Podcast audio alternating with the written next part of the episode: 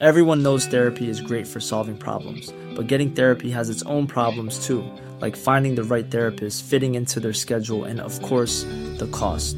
Well, BetterHelp can solve those problems. It's totally online and built around your schedule. It's surprisingly affordable too. Connect with a credentialed therapist by phone, video, or online chat, all from the comfort of your home. Visit betterhelp.com to learn more and save 10% on your first month. That's BetterHelp, H E L P. This Mother's Day, celebrate the extraordinary women in your life with a heartfelt gift from Blue Nile. Whether it's for your mom, a mother figure, or yourself as a mom, find that perfect piece to express your love and appreciation. Explore Blue Nile's exquisite pearls and mesmerizing gemstones that she's sure to love. Enjoy fast shipping options like guaranteed free shipping and returns. Make this Mother's Day unforgettable with a piece from Blue Nile. Right now, get up to 50% off at BlueNile.com. That's BlueNile.com.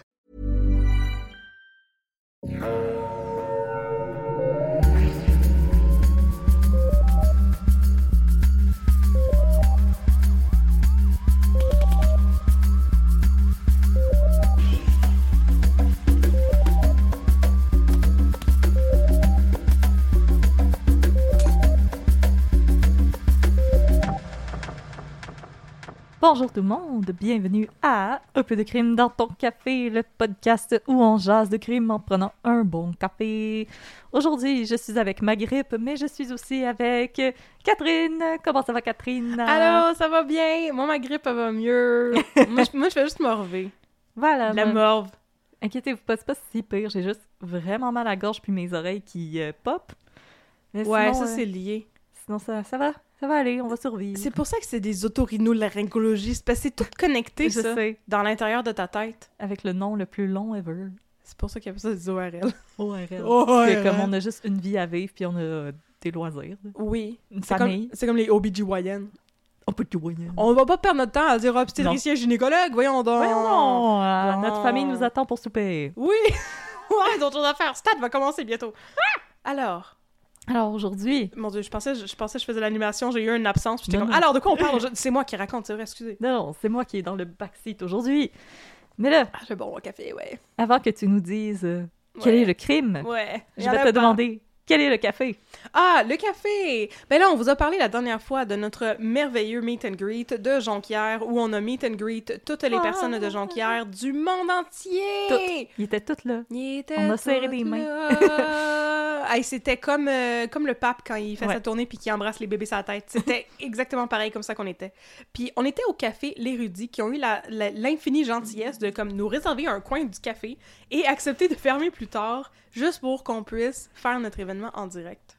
C'est quand même incroyablement généreux de leur part. Et là, on les a encouragés en achetant du café. Yeah! On vous encourage. On est fine demain. Et là, oui, là j'en ai acheté deux parce que vous savez que moi j'aime la torréfaction pâle comme. Ta peau, Oui, mais je voulais trouver une autre comparaison tout d'un coup, puis là j'ai eu un blanc.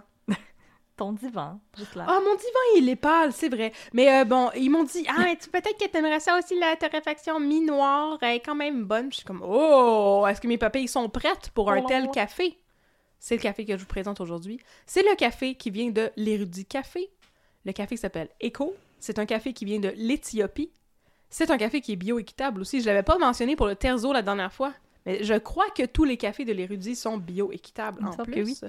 Et c'est un café qui a des notes de chocolat au lait et des notes florales. Et je dois dire que c'est ça qui m'a convaincue, parce que j'ai dit au gars, moi j'aime pas ça quand ça goûte trop le café, là, parce que tu sais, moi je suis une vraie amatrice de café, j'aime pas quand ça goûte trop le café. Puis il était comme, je te comprends, madame. Non, mais c'est ça, il m'a dit, ah, mais tu vas voir, ça, ça goûte pas comme la torréfaction foncée, il y a des notes florales. J'ai dit, ah, ok. Mes curiosités est Était piquée. piquée. Oh! Et non, et vraiment, il est très bon. C'est un café de torréfaction mi-noir qui est incroyablement doux. Et c'est vrai qu'il y a des notes de chocolat au lait. C'est quasiment une gâterie en bouche, ce café. si vous rajoutez du lait en plus dedans, comme moi je fais, ça fait encore plus chocolat au lait, au lait, au lait. Au Et lait, c'est au lait. tellement bon. Non, mais c'est vraiment un très, très bon café qui est, je dirais, peut-être un peu plus versatile que le terzo dont je vous ai parlé la dernière fois parce que justement, ben, c'est du mi-noir. C'est pas donc un café qui a beaucoup de notes acides, mettons, ou de notes d'agrumes. C'est vraiment un café qui se prête à tous les exercices et qui s'accorde avec tous les repas et tous les moments de la journée. Tous les repas de la journée. Est-ce que c'était tous les cris, Oui. les SOS? Oh, on va, Ah. on va continuer à chanter des chansons aujourd'hui. Ah, mais on peut bien. Tu m'as dit qu'il n'y avait pas de crime. Il y a pas fanfaronnade. Ah, ben y a-t-il un crime? On va en parler, mais c'est ça. je- Bon, c'est ça. Maintenant qu'on a du café, de quoi tu me parles? Non. Non, je pense je peux pas vous parler, c'est trop terrible. C'est comment... Ah, bon, alors aujourd'hui, j'ai encore oublié d'écrire mon estifi d'introduction. je vais vous parler d'une histoire Moment qui a... improvisation. Hein? Improvisation libre. Thème, oui, exact- Introduction du cas de Catherine. Ah voilà, c'est improvisation, euh, c'est pas mixte là, c'est juste int- improvisation individuelle d'une durée de 20 secondes sur le thème Introduction de l'histoire de l'accident de René Lévesque en 1977. La joueuse, c'est moi. Yay! Alors, je vais vous raconter une histoire euh, qui a beaucoup fait jaser le Québec pendant vraiment pas très longtemps et qui est ensuite vraiment sombré dans l'oubli d'une manière qui m'a vraiment étonnée. Parce que c'est une affaire quand même assez importante qui est arrivée. Et c'est le genre de choses qui, aujourd'hui, déciderait sans doute en mal de la carrière d'un politicien, mais qui, dans ce temps-là, n'a pas eu les répercussions auxquelles on pourrait s'attendre. Intéressant. C'était pas pire comme introduction Ben improvisée. Je- Oh, je oh! t'ai même pas fait de pénalité pour cafouillage. 10 sur 10, exactement. 10 sur 10. C'est mon père qui m'a recommandé cette histoire. On le salue. On le salue. Mon père étant convaincu que dans cette histoire il y avait un crime, je le suis un peu moins. Et s'il écoute cet épisode un jour, on pourra en rediscuter à la Vous fin. allez pouvoir débattre. Merci papa. Oui. Parce que moi je pense qu'il n'y a pas vraiment de crime. Mais lui il pense qu'il y a un crime. En tout cas, on verra c'est quoi le crime. Eh! Alors aujourd'hui, je vais vous parler de la mort d'Edgar Trottier et de l'accident de René Lévesque qui s'est déroulé dans la nuit du 6 février 1977. Es-tu prêt à mettre un petit peu d'accident de char dans ton café? Je suis pas sûre que ça rentre, mais oui. Donc, partie 1. Un témoin. J'ai pas fait des noms de parties funky, là. OK, alors nous sommes le 6 février 1977. La situation sur la Terre est catastrophique. la couche d'ozone a été complètement détruite par les gaz carboniques des voitures, l'industrie chimique et le push-push en. Non, sérieusement. Nous étions dans la nuit du 7 février 1977. À l'heure de fermeture des bars, un étudiant en histoire de l'art de l'Université de Montréal, un jeune homme du nom de Silvio Gauthier, Ah, il y a le nom de quelqu'un qui étudie dans l'histoire de l'art. Hey! Puis il y a le nom d'un étudiant en 1977 aussi, Silvio. En tout cas, Silvio Gauthier. Moi, c'est juste le comme Silvio Gauthier. Qu'est-ce qu'est-ce qui s'est passé? Il y avait, mais ils ont parlé de son frère aussi, mais je pense pas que j'ai le nom de son frère dans un des articles. En tout cas, Silvio Gauthier. On le Bon, salue. il est, c'était un jeune étudiant, euh, jeune et fringant, et il est sorti euh, d'une discothèque. Est-ce qu'il était sorti avec ses chums de filles? Non, il était sorti avec son frère. Ah, C'est pour ça. ah mais. C'est bien moins drôle. Marie-Chantal Toupin aurait pas fait de tune là-dessus. Ah là là. Merci d'égayer mon cas. De Je. Ah, je suis contente. Alors, ah, il est sorti d'une discothèque pour se retrouver dans la rue froide et enneigée de Montréal. Ah. Parce que, comme même si euh, Roger Taillibert, l'architecte du stade olympique, ne savait pas qu'il y avait de la neige ici en hiver, je vous l'apprends, il y a de la neige ici en hiver. Donc, il avait passé la soirée avec des amis et il était allé voir un film au cinéma avec son frère et ensuite il était sorti en boîte, comme disent nos cousins les Français. Ah, on les Je salue! qu'est-ce qu'il avait été voir au cinéma? Non, c'était pas ce qu'il avait été voir au cinéma. J'aurais Ah, dû chercher ce bout-là. Y a-t-il une possibilité de chercher qu'est-ce qu'il y avait au cinéma en 1977? Bah, tu peux juste regarder les films de 1977. Ah, c'est merveilleux. Attends, on, va faire ça. D'accord. Euh, tu, tu vas-tu regarder ça ou c'est moi Oui. qui le regarde? Ah oui, ok, vas-y. Dis-moi, c'est quoi les, les films? Là, pendant ce temps-là, je vais vous expliquer euh, la suite de l'histoire. Je pensais que t'allais faire du scat. I'm the Scatman, bibidi bidi bop bop. J'espère vous avoir euh, rappelé cette très, très mauvaise chanson. Ah, sais pas, ben, pas un étudiant en art. Il Oui. a soit qu'il a été voir Eraserhead de David Lynch Ah non, ou ça fait peur, ça. Annie Hall de Woody Allen. Ah non, c'est pas une bonne personne, Hashtag ça. cancelled. Ben, hashtag moi, cancel, euh, mais c'est très bon, Annie Hall, pareil. Moi, je, je pense pas qu'il a été voir Slapshot. Ah, avec Paul Newman? Ouais. Hmm, pourtant. Ou il a peut-être été voir Sorcerer Qu'est-ce que c'est ça? avec euh, l'adaptation américaine de Le salaire de la peur. Oh non, pas le salaire de la peur d'Henri Yeah. Girard! Exactement. Le sale gosse qui a tué sa famille, ah! Exactement. Ah, ben putain de merde! Mais- ah! Il y a peut-être ça. C'est quand même une bande-son de euh, Blood, euh, Blood Orange? Non, Orange... Tangerine Dream! Je me, demandais combien de groupes d'agrumes qui existaient. Ça ressemble à ça du Tangerine Dream. C'est vrai que ça ressemble à ça! Mon Dieu. Les fans de Tangerine Dreams vont me pitcher des briques. T'es une femme orchestre! C'est Oui. Incroyable! Bon, On s'y croyait! alors, il était... membres de Tangerine Dream, là? J'espère qu'il était... Là, t'as dit que c'était le Sorcerer. qui est- ben, moi, je préfère penser que Tangerine Dream ont fait la soundtrack de Slapshot. Alors, il était allé voir Slapshot avec la soundtrack de Tangerine Dream. Et ensuite, il était sorti en... Ensuite, il était sorti en boîte. Bon, et là, il est sorti. Il était environ 4 heures du matin. Il n'y avait pas d'autobus parce que ce que j'ai cru en comprendre, c'est que dans ce temps-là, il n'y avait pas de, système, de service d'autobus de nuit. Donc, il était au coin Guy et Côte-des-Neiges. Ok. Lui, il s'en allait euh, sur la rue Lacombe. Il habitait proche de l'Université de Montréal. Oui. Alors, il a sauté dans un taxi, coin Guy et Côte-des-Neiges. Il a remonté Côte-des-Neiges en direction de l'appartement où il habitait, sur la rue Lacombe. Il était assis en avant dans le siège du passager et faisait la conversation avec le chauffeur de taxi quand, lorsqu'ils étaient... Toi, ça, Tangerine Dream? Pendant qu'ils avaient cette discussion très intéressante, à- arrêtés à une lumière, ils ont vu quelque chose devant eux qui a attiré leur attention. Un peu plus loin devant, il y avait une masse au milieu de la chaussée, au milieu de la rue, sur Côte-des-Neiges. Un homme avait garé sa voiture et était sorti dans la rue. À ce que j'en ai compris, la voiture de l'homme qui s'était garé était en sens inverse. Fait que les autres montaient vers le nord Côte-des-Neiges, fait que l'autre auto s'en vers le sud. Côte-des-Neiges était, bas- que- voyons, était euh, arrêté sur le côté pour, euh, justement, parce que l'homme était... J'ai tellement bien expliqué ça. C'est parce que je vois... Oh, je te suis, je te Je suis. vois les dessins que j'ai vus dans les journaux dans la tête, j'essaie de vous expliquer ça. Alors, le conducteur de la voiture qui venait en sens inverse était garé sur le côté de la chaussée Oui. pour sortir de sa voiture et faire signe aux automobilistes de faire attention parce qu'il y avait une masse au milieu de la voie. Voilà. Bon, voilà, c'était clair. là. Ben oui. En sens inverse, il y avait une autre voiture qui approchait rapidement et à la dernière minute, la voiture qui s'en venait a fait une manœuvre, une manœuvre brusque pour éviter l'homme qui était debout dans la rue et qui faisait des signes et a frappé la masse qui se trouvait au sol. Sans doute un sac poubelle ou un débris de pneu, s'est dit Silvio. Son taxi a continué sa route et Silvio a retrouvé son lit sans savoir qu'il venait d'être témoin d'un des accidents les plus marquants de l'histoire du Québec. Ce n'était pas un sac poubelle au milieu de la voie, mais c'était un homme quasi inerte. Et après l'avoir frappé, la voiture a traîné son corps sur une distance de 142 mètres avant de s'immobiliser enfin. Ah. Le conducteur de la voiture est sorti de celle-ci et a fait signe à un taxi de s'arrêter pour demander à son chauffeur d'appeler avec la radio qui se trouvait dans son véhicule, la centrale, pour que soit contacté le 911. Le conducteur au volant de la voiture qui venait de frapper un homme, c'était René Lévesque, le nouveau premier ministre du Québec. Whoop. T'as moins de son de Tangerine Dream à faire tout d'un coup? Non, c'était approprié. Non, il- j'étais comme, ah, j'aurais, j'aurais pas pensé par contre à arrêter un taxi pour qu'il flague la centrale avec sa radio. Je, je suis comme, hey, fallait être- ça prenait un système D quand t'avais pas un téléphone dans tes poches. Ben non, mais c'est ça. C'est des réflexes que nous, on n'a pas parce qu'on a toujours un téléphone dans nos poches, effectivement. Mon dieu, ce commentaire avait tellement pas rapport Audrey. Félicitations.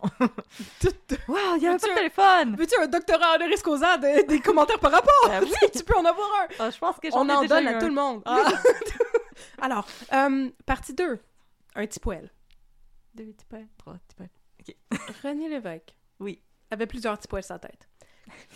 René Lévesque est un politicien qui se passe d'introduction à ce stade-ci, mais permettez-moi de vous parler très vite de sa vie. René Lévesque est né le 24 août 1922 à Campbellton, au Nouveau-Brunswick. En 1944, il a été recruté par le Bureau d'information de guerre des États-Unis et il est devenu correspondant de guerre pour eux. Il était, entre autres, responsable de diffuser de la propagande pro-alliée et pro-américaine sur les ondes pour rallier les forces alliées. Il y avait beaucoup d'alliés dans cette phrase-là. Après la guerre, il est revenu au Canada et a commencé à s'illustrer à titre de journaliste, entre autres à Radio-Canada. Il s'est marié avec sa fiancée d'avant la guerre, Louise Lheureux, avec Oh. qui il a eu trois enfants.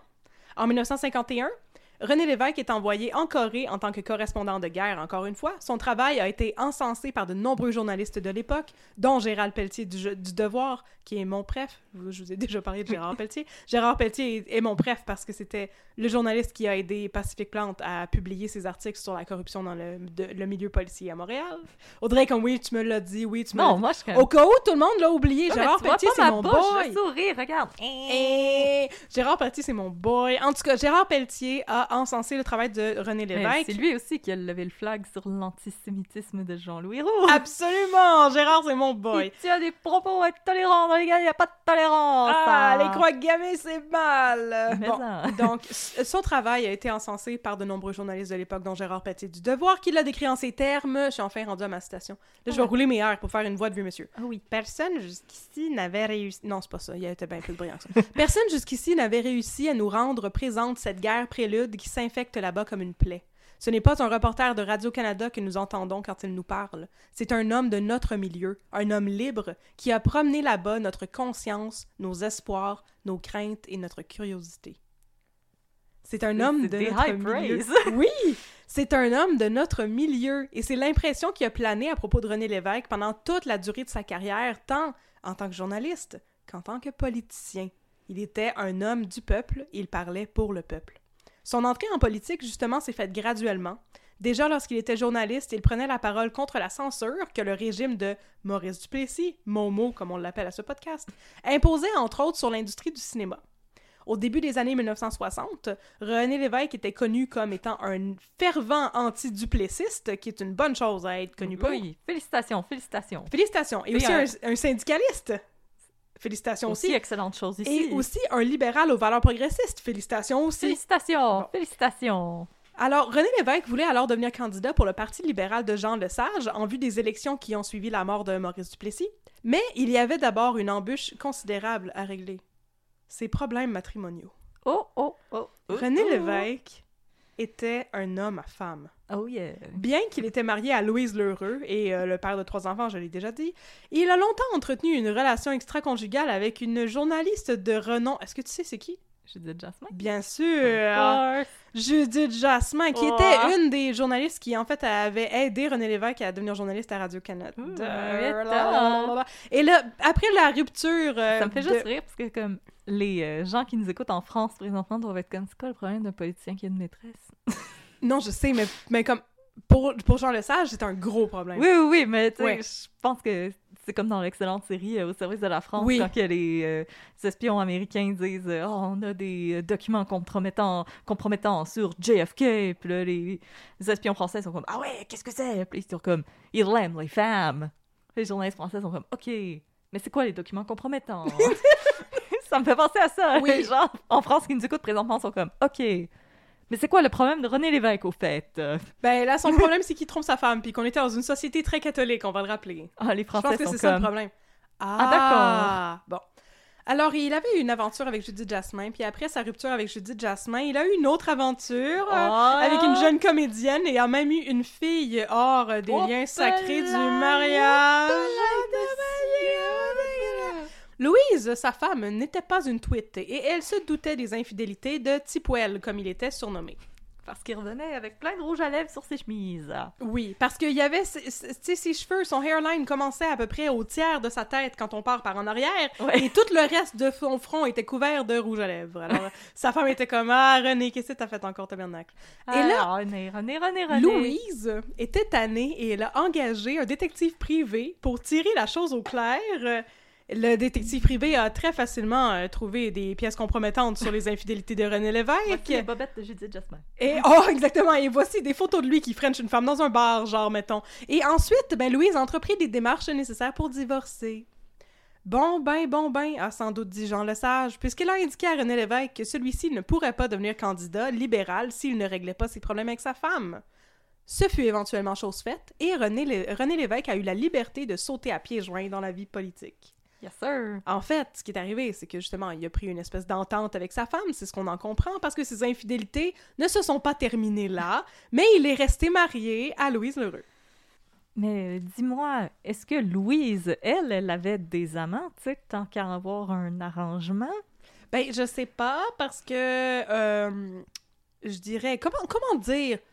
Le sexisme? Non, mais tu sais, Ouais. je veux dire, la vie de René Lévesque a beaucoup plus été couverte dans les médias, puis Ouais. des biographies et tout. Je sais même pas s'il y a quelqu'un qui a écrit une biographie sur la femme, la, la première femme, en fait, de René Lévesque. Spoiler, il va se remarier à un moment donné. Oh, Mais donc, je lui souhaite beaucoup parce que là, ben, on est au début des années 60, puis ils ont juste divorcé en 78. Fait que Oh my god. je lui souhaite que ça faisait du fun de son bord, cette dame.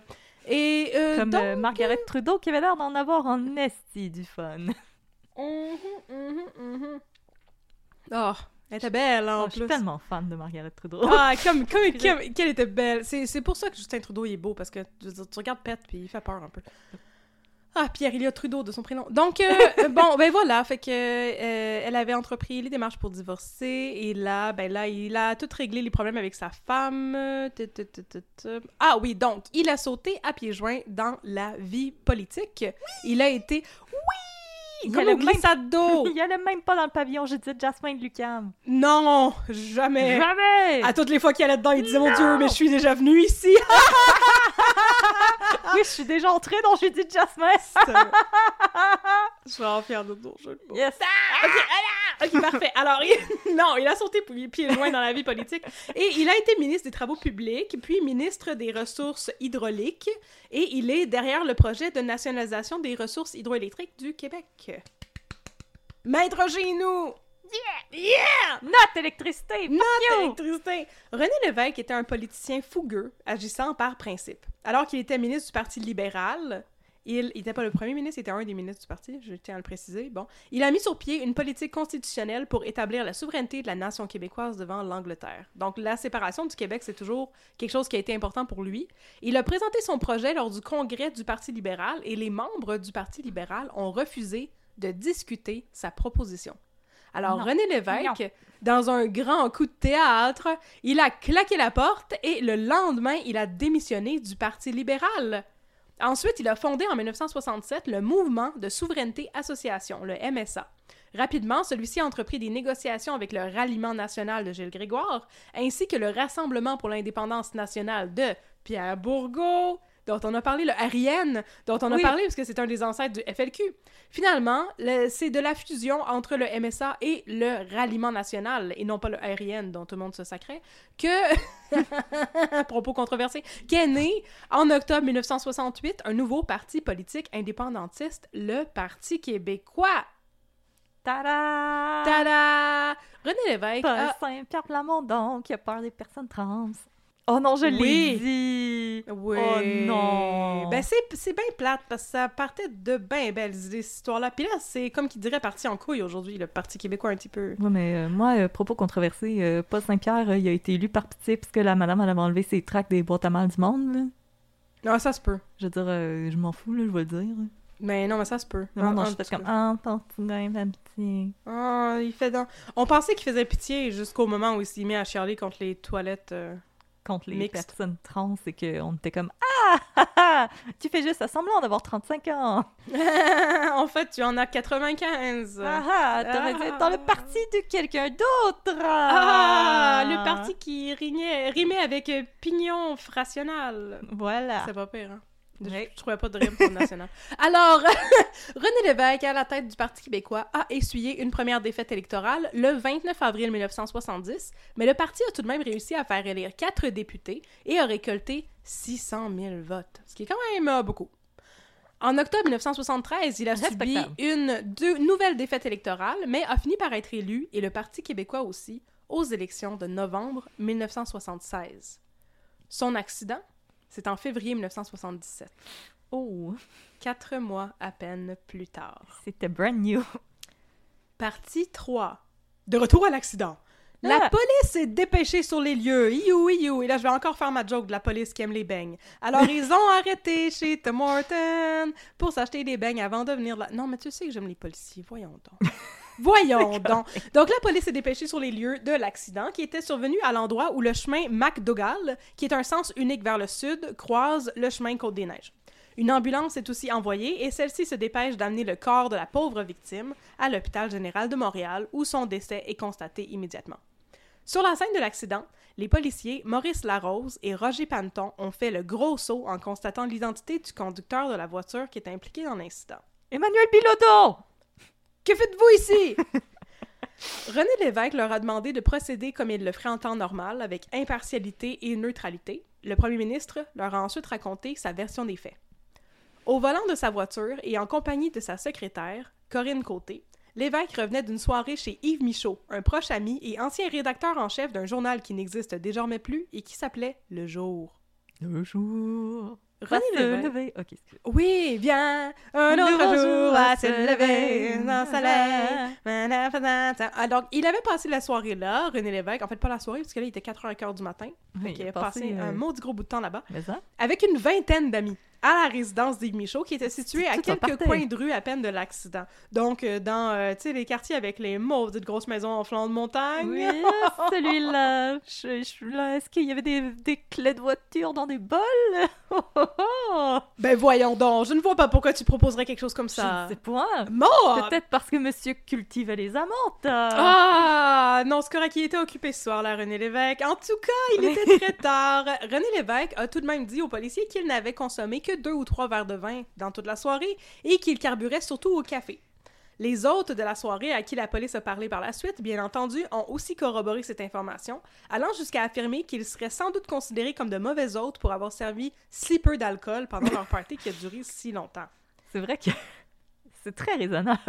Oui, ils ont aussi euh, corroboré les informations de René Lévesque quant à sa consommation de café. En fait, une participante à la fête a dit qu'elle avait bu voir 5 ou 6 espressi et lui aurait demandé comment il arrivait à dormir en buvant autant de café. C'est parce que je fume 4302 cigarettes par jour. Non, spoiler alert, il ne dormait pas beaucoup, Tipwell. Non. Il était euh, pas mal occupé et beaucoup rongé par l'anxiété d'être, you know, le premier ministre du Québec. Non mais, non mais, non mais. Quand tu veux l'indépendance du Québec, il n'y a pas le temps de dormir. ah! Ben non, puis euh, comment osais-je parler de possiblement l'anxiété et la santé mentale d'un homme dans les années 70? Ça n'existait pas la santé How mentale dans les années How 70. dare you? Alors, René Lévesque et sa secrétaire, qui dans une entrevue de l'époque était appelée sa secrétaire, ce que je trouve qui est une prononciation vraiment weird de ce mot-là. Donc, euh, lui et sa secrétaire Corinne sont partis du party vers 4 heures du matin. Juste secrétaire ou... Hey, on va en parler tantôt de ça, OK? Garde-toi une petite gêne. Bon, l'évêque roulait à environ 25 000 à l'heure. Et il est possible qu'il roulait plus vite que ça. En fait, selon la police, par la suite, il roulait possiblement beaucoup plus à 35 000 à l'heure qu'à 25 000 à l'heure. 35 000 à l'heure, c'est à peu près 70 70 km heure, exactement. Quand Donc, même il allait quand même vite. vite. Et au sortant d'une courbe, qui est la courbe prononcée qui lie le chemin McDougall, qui est un one-way, à celui de la Côte des Neiges, ben, ils ont vu George Wilson, il s'en venait pas mal vite, puis là, ils ont fait une manœuvre pour l'éviter, mais en faisant ça, ben, il il était pas capable d'éviter de frapper l'homme qui était sur la chaussée. Hey, 70 dans une courbe, c'est beaucoup. hein. 70 dans une courbe, c'est beaucoup. Les policiers sont ensuite, ont ensuite, pardon, non, sont ensuite, pff, pff, wow, qu'est-ce qu'un auxiliaire dans un passé composé, je vous le demande. Les policiers sont ensuite passés à l'interrogatoire du témoin principal, le jeune homme qui se tenait au milieu de la chaussée et qui signalait aux automobilistes. Je peux enfin vous dire son nom au lieu de dire le jeune homme avec son auto tantôt, comme j'essayais de vous expliquer tantôt. J'essayais de pas dire son nom parce que ça arrivait plus loin dans mon script, mais là, c'est- ça, ça marchait pas tant, tant- que ça. C'était un jeune homme de 20 ans qui s'appelait George Wilson. George revenait d'une soirée quand il a aperçu un homme couché au milieu de la rue. Alors, il a arrêté son auto, puis là, il s'est mis au milieu de la rue, puis il était comme « Monsieur, monsieur, est-ce que vous êtes correct? » Puis là, il voyait que le monsieur, il était, ça, affalé au milieu de la rue, il était en grand état d'ébriété, on va en parler un petit peu plus tard, puis il essayait, de se relever, mais comme, euh, ça fonctionnait pas vraiment beaucoup. Puis là, ben, il a vu qu'il y a des voitures qui approchaient. Fait que là, George Wilson s'est mis dans la rue puis il fait non, non, non, faites des signes. Il faisait des signes avec ses bras pour, inviter les gens à arrêter. Mais justement, lui a dit que, ben, en essayant d'éviter de le frapper lui, c'était inévitable que la voiture de René Lévesque percute le corps de l'homme qui était sur la chaussée. Donc, selon lui aussi, l'accident était inévitable. Partie 4. Pas de chauffeur, interrobeigne! Dès le matin, les journaux du jour ayant déjà été imprimés, la nouvelle a commencé à circuler à la radio. D'abord, on parlait beaucoup de René Lévesque et surtout on se demandait mais pourquoi ne se faisait-il pas conduire comme un premier ministre qui se doit? Ah! Qui est, qui est pas une question que je m'étais posée parce que disait j'ai comme un pas assez- non, mais j'ai pas assez de privilèges pour me poser cette question-là, mais Ouais. c'est effectivement une bonne question. Eh bien, voyez-vous, René Lévesque, selon un article de la presse rédigé par Michel Auger juste après l'accident, René Lévesque avait la réputation de ne pas aimer faire attendre ses chauffeurs et ses gardes du corps. Il préférait donc les renvoyer chez eux dès qu'il jugeait qu'il allait passer un temps considérable à un seul endroit. Et aussi, il utilisait très rarement son chauffeur lorsqu'il se déplaçait le week-end. Ce n'était pas, aux yeux de plusieurs, une chose très sage à faire. De fait, la Sûreté du Québec, qui est responsable de la sécurité du premier ministre et des membres de son cabinet, avait déjà fait des pressions auprès du gouvernement Lévesque pour que ceux-ci, tous les membres du gouvernement, acceptent au moins un chauffeur pour les suivre constamment, ce qui avait été refusé pour des raisons économiques, ce qui est une maudite bonne raison, à mon avis. Ben, je veux dire aussi, dans ce temps-là, les gens n'avaient pas accès à cette chose qu'on appelle Internet. Alors, ils étaient un petit peu moins weird. Absolument. Et tu sais, d'autres membres de son cabinet ont cité aussi pour expliquer leur réticence à employer un chauffeur sans arrêt des raisons très altruistes, en disant qu'ils ont bien droit à des congés, ces gens-là. C'est des travailleurs Je- comme les autres. Oui, absolument. Ben oui, fait que ça, ça explique sa réticence à vouloir garder son chauffeur dans le parking jusqu'à 4 heures du matin quand il s'en va se, se- se- se- se voir ses amis. Écoute, chez euh, moi, je suis d'accord avec Michaud. ça. Ben là, moi aussi. Voilà. Mais c'est ça, cette Les Thibault à côté de nous qui est comme quoi? Quoi? Avec son carte adapté. Ouais. Cette attitude de l'évêque quant à la sécurité et à la conduite sur la route était vraiment inusitée à l'époque. En effet, il était le premier premier ministre depuis Maurice Duplessis à insister pour se passer de chauffeur et de garde du corps. Ce que je trouve qui est un weird move, Momo. Je peux pas croire que le monde était si heureux que ça avec l'Union nationale. Mais en même temps, il a été là longtemps, l'Union nationale. En tout cas, Ouais. respect pour ça, Momo. On va, on va remettre à César ce qui revient à César. Et faire une grimace euh, en pensant aux orphelins. Bon. Je ne serais pas attendu à ça de sa part. Et puis, dans l'article de Michel Auger, on nous, on nous offrait aussi cette pépite d'or d'informations pertinentes. Check Oui. ça. Au moins, un autre premier ministre canadien conduit à l'occasion son automobile personnel. Il s'agit du premier ministre ontarien, M. William Davis. Ah, d'accord. Ben, c'est ça. Ma réaction, c'était « Ah, d'accord. Ah, ben, ok. Et si tu veux, ça change. Je suis Bon, comme, ok, je puis- suis contente pour lui. Ah, sac un peu. Et puis, Félicitations. je- j'ai jamais entendu parler de cet homme-là non plus. Je bon, en tout cas. Et puis, pour conclure son article, Michel Auger nous a aussi appris que Pet, notre Pierre-Éliott Trudeau national, conduisait quant à lui une Mercedes Sport Oh. avant que la GRC ne s'en mêle et lui impose un chauffeur comme des maudits casseux de party suite à, tu sais, la crise d'octobre. Ouais. Ah, je me demande pourquoi. Ouais, mais pète. euh, qui qui veut se battre? Ben, 100% qui, qui veut se battre, m'a frappé avec ma Mercedes, ça Hey. devait être ça son... En tout cas... hmm. Je m'excuse, mais pète, il a de l'air de quelqu'un qui, euh, qui t'attend au rack à bicycle. Mon Dieu, oui, absolument. Alors, euh, partie 5. C'était le bully de l'école qui sort avec la belle fille. Là, tu dis des choses controversées sur la politique canadienne, toi, là, là, là, là. Ah, je vais me faire canceller. Ah! Partie 5. Un Tino. Mis à part cette histoire très intéressante de chauffeur, pas de chauffeur, dans les journaux, on commençait à en apprendre de plus en plus par rapport à la victime de l'accident. Son nom était Edgar Trottier. Il avait 62 ans, il était un homme en situation d'itinérance, il était en très grand état d'ébriété au moment de sa mort, ce qui explique qu'il était affalé sur la chaussée au milieu de la rue. Selon le rapport toxicologique qui a été réalisé par le médecin légiste, le taux d'alcoolémie présent dans le sang d'Edgar Trottier au moment de son décès était d'environ trois fois la limite permise, le fameux 0.08. Mhm. C'est ça, son taux d'alcool c'était 0.24. Oh, God. C'est beaucoup, beaucoup d'alcool, ça. Ouais, ouais. Si l'on connaît peu de choses à propos des personnes en situation d'itinérance en général, ce n'était pourtant pas le cas pour Edgar Trottier puisqu'il avait été un des sujets d'un film étudiant réalisé en 1971.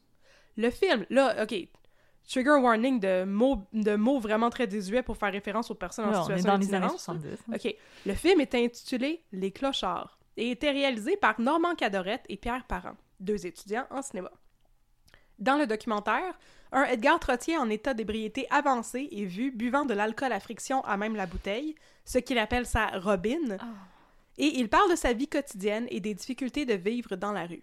Il dit être chanteur depuis l'âge de 17 ans et avoir déjà chanté dans les clubs et les cabarets. Oh. On peut aussi l'entendre chanter Ma vie s'éveille auprès de toi, un succès des années 50.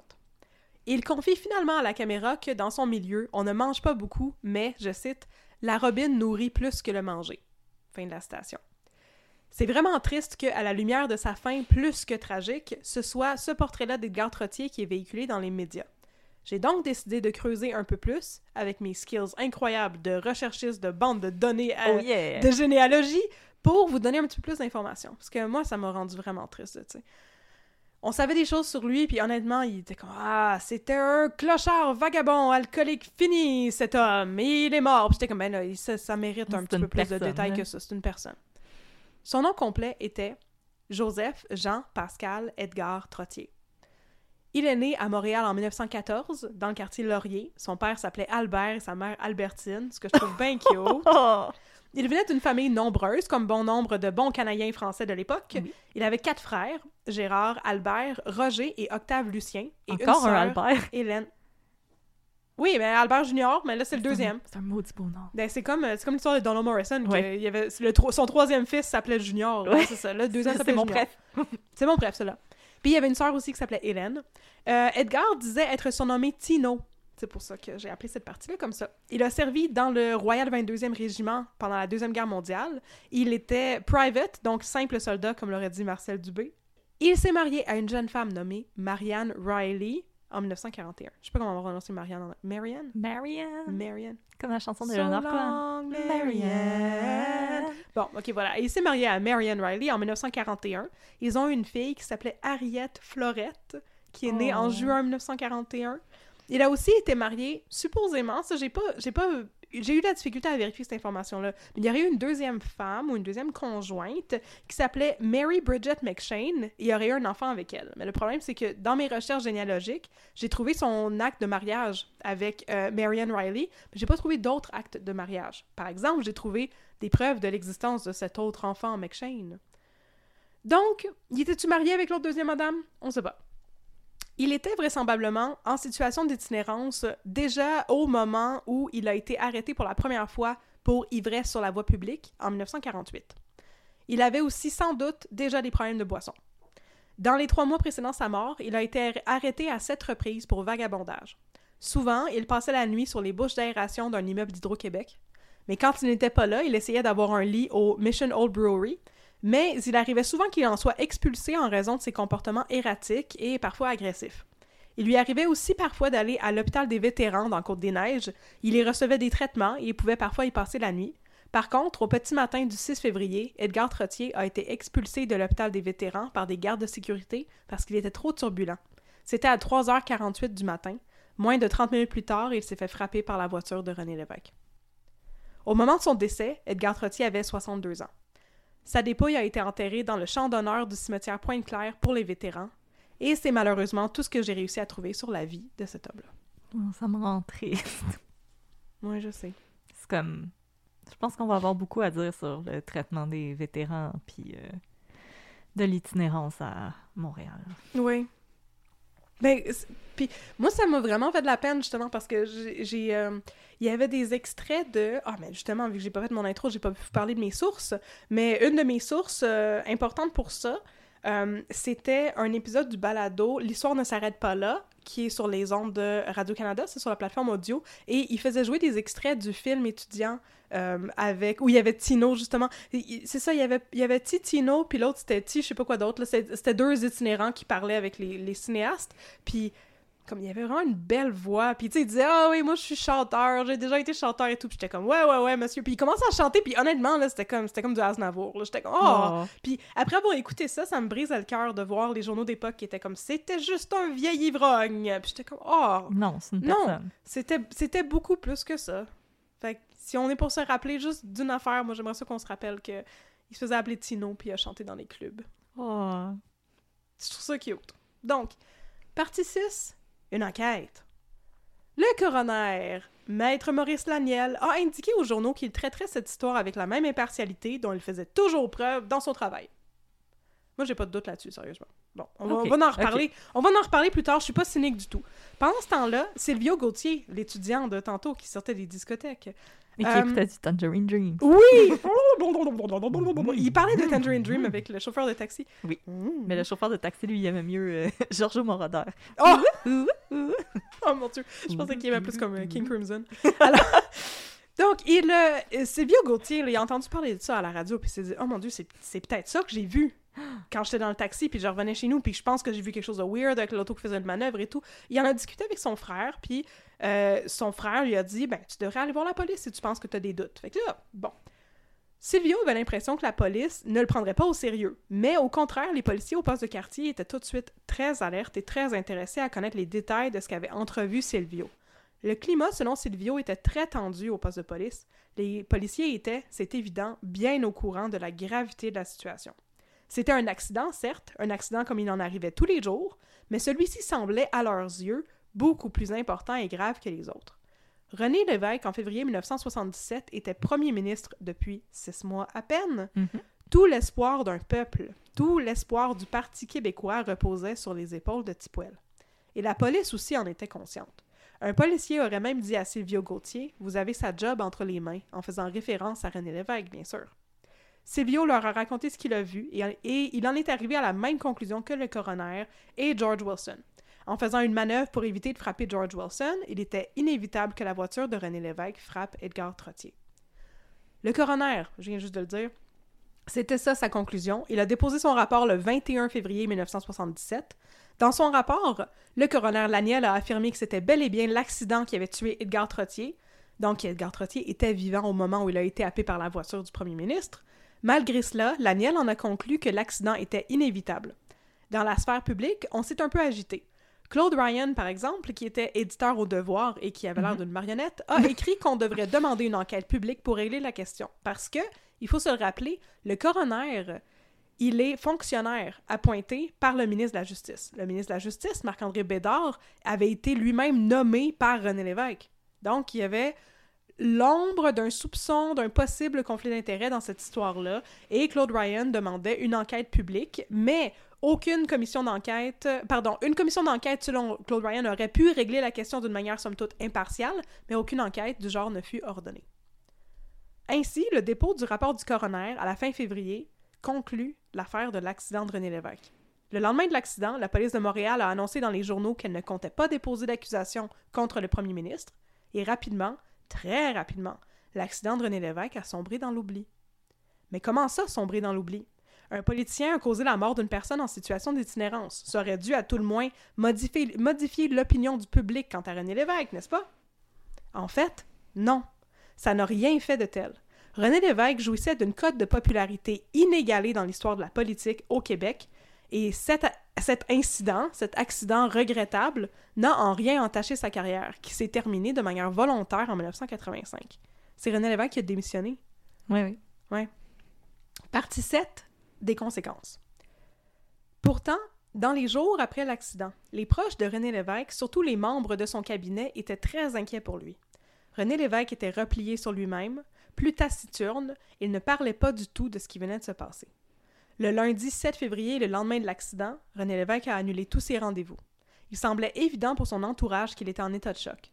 Mais ce n'était pas seulement l'état mental de René Lévesque qui inqui- inquiétait son entourage, surtout la possibilité qu'il puisse démissionner à cause de l'accident. René Lévesque était premier ministre depuis quelques mois à peine, on l'a dit.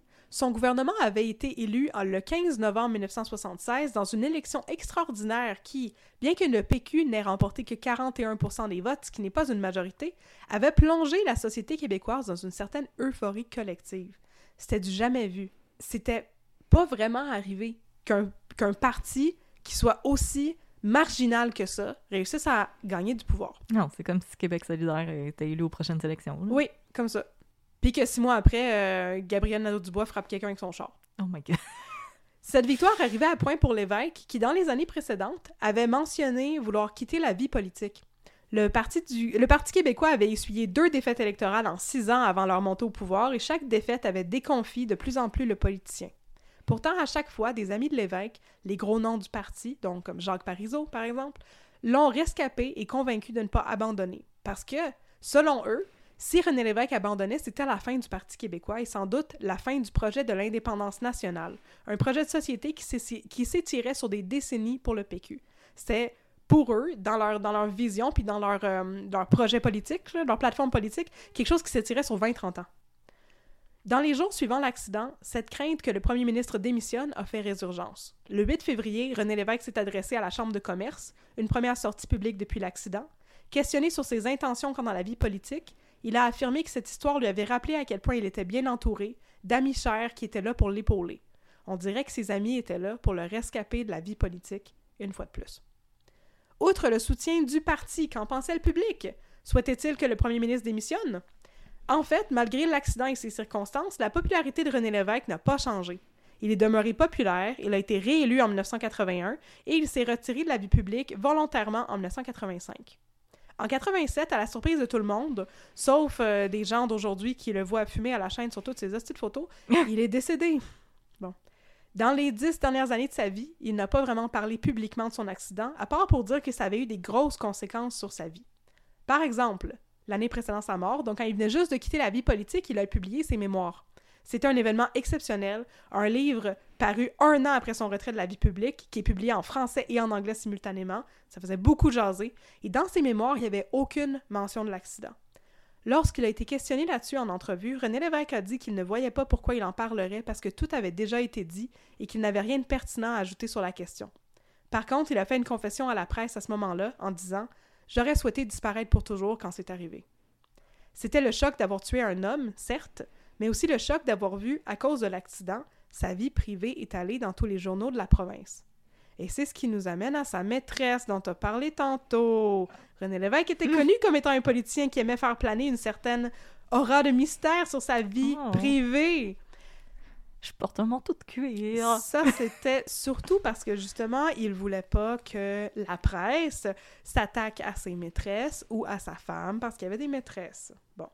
Suite à l'accident, par contre, l'identité de sa maîtresse a été révélée à tous parce que Corinne Côté, la jeune femme qui était dans l'auto avec lui lors de l'accident, était non pas sa secrétaire, et bien sa maîtresse. Oh, attends, je vais mettre mon chapeau surprise. Elle l'était Surprise. de fait depuis 1970, puis là on est en 77. Par contre, en 77, René Lévesque est encore marié à la mère de ses enfants, Louise Lheureux. Les deux ont divorcé cette année-là, et Lévesque s'est marié en 1978 à Corinne Côté, qui a été sa femme jusqu'à la fin de sa vie. En fait, la voiture qu'il conduisait quand il a frappé Edgar Trottier, c'est la voiture de Corinne Côté. Ouais. D'accord. Il voulait pas nécessairement que ces affaires-là se ramassent dans Hmm. les journaux. Puis il voulait pas que, justement, Corinne Côté devienne une personnalité publique à cause de lui, tu sais. T'aurais pu ne pas avoir de maîtresse. Il aurait pu, mais c'est ça. pu divorcer puis te remarier. Ah, il aurait peut-être pu faire ça. Bon, en tout cas, le nom de Corinne a commencé à cause de- a commencé à circuler à cause de l'accident. Ryan Reynolds here from Mint Mobile. With the price of just about everything going up during inflation, we thought we'd bring our prices down. So to help us, we brought in a reverse auctioneer, which is apparently a thing. Mint Mobile unlimited premium wireless. Ready to get 30, 30, bit to get 30, bit to get 20, 20, 20, bit to get 20, 20, bit to get 15, 15, 15, 15 just 15 bucks a month. So, Give it a try at mintmobile.com slash switch. $45 upfront for three months plus taxes and fees. Promo rate for new customers for limited time. Unlimited more than 40 gigabytes per month. Slows. Full terms at mintmobile.com. Et bon, on peut faire la théorie que, si ce n'est du fait que, justement, tout le monde a commencé à parler d'elle puis à connaître son existence à cause de l'accident, peut-être qu'il n'aurait pas divorcé sa femme. Puis peut-être qu'il ne se serait pas remarié avec Corinne Côté. Peut-être qu'ils avaient un arrangement qui fitait très bien avec tout le monde et qui ne concernait personne d'autre puis qui tout d'un coup était devenu public. Bon. Bon. Partie 8. Des théories. Plusieurs questions se posent depuis dans la sphère publique que j'aimerais adresser avant de conclure. D'abord, la question de l'alcool. La boisson. Je suis quand même surprise que tu t'aies pas, t'aies pas parlé de ça pantoute. Parce que je veux dire, Mais tout le monde sait que René Lévesque avait beaucoup bu dans sa vie. Ok, c'est ça. Bon, René Lévesque avait la réputation d'avoir le coude léger, comme on dit en bon québécois. Yes. Donc, il avait une propension à boire énormément. Or, le matin de son accident, les policiers qui l'ont interrogé n'ont pas cru bon lui faire passer un ivressomètre, parce que c'est comme ça qu'on appelait ça. hein. Oh, Oh. j'aime ça. Dissipation maître. Ah! Mais au contraire, ils disaient tous, y compris George Wilson et le photographe de la presse qui a été dépêché sur les lieux, que René Lévesque avait l'air totalement sobre et en pleine possession de ses moyens. Est-ce que c'était la vérité? Malheureusement, on le saura jamais. En effet. Ensuite, la vitesse. Il estimait qu'il roulait à 25 000 à l'heure au moment de la collision, mais par la suite, le chiffre a été, le chiffre a été révisé à la hausse parce que la police a estimé, comme on l'a dit tantôt, qu'il roulait plutôt à 35 000 à l'heure. Ça rend pas l'accident moins, moins inévitable, mais on pourrait quand même affirmer qu'il s'agissait d'une conduite qui était dangereuse. Donc, il aurait pu y avoir des accusations portées de ce côté-là. Mais la police n'a pas cru bon commenter là-dessus, ni vérifier. Je sais pas si une telle chose était possible, de vérifier la vitesse d'une voiture au moment d'un- d'une collision. À l'époque, euh, Je suis pas sûre. Mais donc, on le saura jamais vraiment, et la police a conclu rapidement qu'il n'y avait pas matière à apporter des accusations pour conduite dangereuse non plus, parce qu'ils ont fermé le dossier. Autre question. Pourquoi essayer d'éviter George Wilson? Ben là, je veux dire pour pas frapper George Wilson. Mais en tout cas, c'est parce que il y a des gens qui ont hypothétisé dans les médias que si René Lévesque s'était pas juste arrêté sur le bord de la chaussée comme George Wilson lui indiquait de le faire, c'est parce qu'il aurait peut-être pensé que c'était un guet-apens. comme par qui? le FLQ. I don't know. Ben, je veux dire, il y avait le FLQ sept ans avant. Donc, il s'est peut-être dit Ah, OK, il est 4 heures du matin, c'est louche, il y a quelqu'un qui me fait signe d'arrêter sur le bord du côté de la rue. Je pense pas que je vais arrêter le côté de la rue, je vais juste contourner la personne. Puis là, en faisant ça, mais c'était une mauvaise décision. Ben- Puis il pouvait pas éviter de frapper Edgar Trottier. Ben, c'est aussi que s'il conduisait à 70 dans une courbe, ton temps de réaction, il est pas mal réduit, là. Ouais. Genre, Ben, c'est pour ça qu'on dit de... Tu sais, le temps de, de réaction, euh, c'est 100% lié à la vitesse à laquelle tu conduis. Là. Ben Puis je veux oui. dire, si tu conduis trop vite puis que tu vois quelqu'un apparaître la chaussée d'un coup, t'auras peut-être pas la bonne réaction. Puis Voilà. là, il allait trop vite pour se ranger sur le côté. Puis Oui. le choix qu'il a fait, c'est de faire une manœuvre d'évitement. Puis, ben, malheureusement, ici, c'était pas la bonne manœuvre à faire. S'il avait conduit plus lentement, il aurait pu avoir le temps de freiner. Mais là, je, tu sais, Ouais. je veux dire, je suis purement dans les suppositions, mais tu sais, Mais non. on est juste purement dans les suppositions pour cette affaire-là. C'est ça dire- qui est frustrant avec l'histoire. Puis je veux dire, tu dois faire le saut, il est tard le soir, puis Oui. tout à coup, il y a quelqu'un qui te fait des signes, puis t'étais peut-être un peu... euh, tu sais, Fatigué T'es ou. euh, fatigué? oui, oui, oui. t'es fatigué, tu conduis trop vite, il- un accident, c'est des choses qui arrivent, puis Oui. c'est juste triste. Puis je veux pas, je veux pas trop faire l'avocat du diable aussi, là, mais si tu roules dans les rues de Montréal à 4 h du matin, tu t'attends pas à ce qu'il y ait du monde c'est 4 h du matin. Fait que rouler à 70, dans les rues de Montréal, il y a du monde qui le font tout le temps la nuit parce qu'il y a Ouais, personne. parce qu'il y a personne, puis ils pensent que c'est correct. Ben oui, puis je veux dire, c'est pour ça que le monde va super vite sur la, la nuit sur l'autoroute, là, tu sais. Parce que Parce moi, qu'il y a personne. Ben c'est juste... Ça, c'est comme un mauvais réflexe qu'on a en tant que société de... Ouais. D'assumer que c'est correct parce que un jour euh, on n'est pas à l'abri d'un accident c'est pas parce qu'il est 4 heures du matin Non. que tout le monde fait dodo là toi tu fais pas dodo Ah, je pensais que tu parlais de moi. non de- J'étais comme, non, moi, je fais dodo. personne hypothétique Ah, à... René, par exemple. OK, bon. En tout cas, euh, même s'il y a des proches du premier ministre qui ont formulé cette hypothèse-là par rapport au guet-apens, René Lévesque lui-même n'a fait aucune affirmation qu'elle est dans ce sens-là, ni à sa famille, ni aux médias, ni à la police. Donc, on ne sait pas si c'est vrai, on ne sait pas trop d'où ça sort, cette, cette, euh, histoire-là, mais bon, il y aurait des membres de son cabinet qui auraient essayé de justifier le fait qu'il avait fait une manœuvre dangereuse en disant « Mais il aurait pas pu s'arrêter, il pensait peut-être que c'était un guet-apens, you know, le FLQ. » non moi je pense qu'il a juste fait le saut Ça se peut. En fait, tout ça, ce ne sont que des théories. Parce que l'histoire, elle était toute simple. Je viens de vous la raconter. C'était une manœuvre d'évitement qui a causé la mort accidentelle d'un homme qui s'était dangereusement affalé au milieu d'une rue passante. Le chemin Côte-des-Neiges, c'est une grosse rue à. Montréal. Je tenais aussi à mentionner ces théories parce que c'est comme ça qu'on m'a conté l'affaire. C'est comme pour la tuerie à Concordia, comme pour tant d'autres cas que j'ai traités en ondes, ce sont des histoires qui sont amplifiées et déformées par le bouche à oreille, mais qui, au final, ne sont que de petites tragédies résolument humaines. Mon père, quand il m'a parlé de ça, il m'a dit Ben oui, on sait bien, René Lévesque, il buvait tout le temps. Mais ça revenait constamment dans cette histoire-là, de la part de plein de monde, y compris la police. Puis oui, on, il leur a pas fait passer, il a pas fait passer d'ivresse-au-maître. C'était pas systématique dans ce temps-là. Si eux ont jugé qu'il avait l'air parfaitement sobre, ben, il y avait pas d'erreur au niveau des procédures policières non plus. Puis on peut pas présumer qu'il y avait des mauvaises intentions. Alors c'est tout. C'est tout ce qu'on sait sur l'accident et sur ses conséquences sur Edgar Trottier sur René Lévesque. Et l'affaire, c'est qu'on peut pas supposer, justement, parce que c'est pas quelque chose qu'on fait ici. On peut pas supposer, par exemple, qu'il y a eu un cover-up quelconque. Les policiers l'ont dit quand ils ont interrogé Silvio Gauthier, il avait la job du premier ministre entre les mains. René Lévesque était plus qu'un homme, c'est un symbole pour toute une cause. Le Parti québécois n'a pas été élu en 1968, c'est une des choses qui a mené à la crise d'octobre. C'était même mentionné dans leur manifeste. Que les policiers fassent leur job avec intégrité ou non, René Lévesque ne pouvait pas vraiment être accusé et ne pouvait pas quitter la vie publique, l'avenir du Québec en dépendait. Mais on peut pas, malgré ça, supposer que les politiciens aient mal fait leur job. Supposer que René Lévesque était ivre au volant, ou supposer qu'il y a eu une quelconque forme de coercion ou de collusion dans la manière dont cette histoire-là a été traitée par les autorités. Mais si on se permettait de le faire, si je me permettais de faire des suppositions, voici ce que je me permettrais de supposer. Peut-être que si René Lévesque était si renfermé dans les jours suivant l'accident, c'est parce qu'il était ébranlé par ce qui est arrivé. Parce que, tu sais, c'était 1977 et la santé mentale, ça n'existait pas, surtout pas la santé mentale des hommes. Peut-être que parmi la police, il y en avait qui avaient le cœur brisé de voir leur héros ainsi déchu. Peut-être encore que les procédures ont simplement suivi leur cours, que c'était, comme l'ont dit tous les témoins, un accident tragiquement inévitable.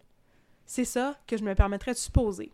Que dans toute histoire avec un grand H, les choses sont rarement blanches ou noires, plutôt dans des teintes de gris, et parfois, les gens font des choses accidentellement, des choses épouvantables qui les marquent. Parfois, les gens se retrouvent coincés dans des situations où la pression est immense, où la responsabilité l'est tout autant. Parfois, ça peut peut-être influencer le cours de la justice, mais d'autres fois, non. Peut-être que c'était ça, un simple, un terrible accident. Quelle aurait été la bonne justice dans ce cas-ci? C'est ce que je vous demande. Je ne saurais pas répondre moi-même à cette question-là. Et c'est comme ça que je termine mon histoire sur l'accident de René Lévesque. Oh, c'est vraiment bien raconté. Ça m'a brisé le cœur, cette histoire. Non, je pense que c'est juste.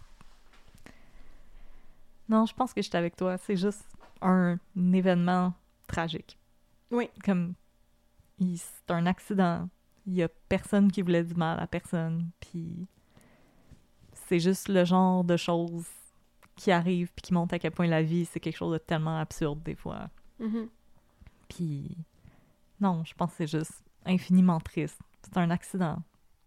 Rien d'autre. C'est moi ça m'a vraiment c'est ça c'est encore une affaire c'est comme l'affaire de Concordia je rentre là-dedans Hmm. tu sais guns blazing je suis comme piou piou piou piou piou il y a un crime quel est le crime? Je vais je vais je vais dévoiler la collusion Finalement, la trouves juste des gens brisés. Oh mon dieu! Puis là, tu sais, je, je faisais mes recherches, je me disais, OK, tu sais, je me suis consacrée vraiment beaucoup au début à l'histoire d'Edgar Trottier. J'ai creusé vraiment beaucoup dans son vécu, puis à un moment donné, je me suis dit, OK, j'ai atteint le fond, j'ai trouvé tout ce que j'étais capable de trouver comme information vérifiable sur sa vie à lui. Merveilleux. J'ai écrit le reste de mon cas, puis après ça, je me suis dit, eh, on va faire la même chose pour René Lévesque.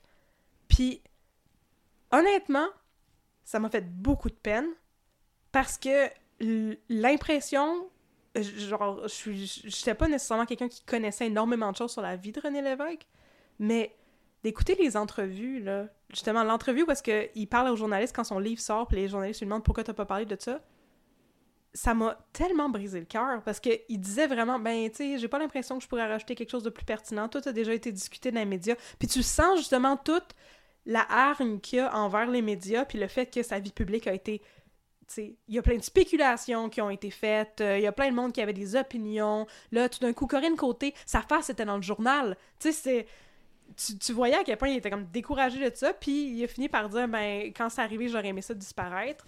Puis après ça, justement, de lire des témoignages euh, de la part de, ses autres membres de son cabinet qui disaient, ouais, ben, en fait, c'était pas la première fois qu'il qu'il menaçait de démissionner. Ça y pesait énormément d'être en politique, puis finalement, c'était pas tout ce qu'il pensait que ça allait être parce qu'il voulait lâcher à plusieurs reprises, puis on n'arrêtait pas de dire mais tu peux pas lâcher parce que c'était comme Jack Layton. Oh, Jack. Mais je sais, ça m'a vraiment fait de la peine parce que je me, je me disais maudite masculinité toxique, puis il aurait dû le laisser lâcher. Ouais.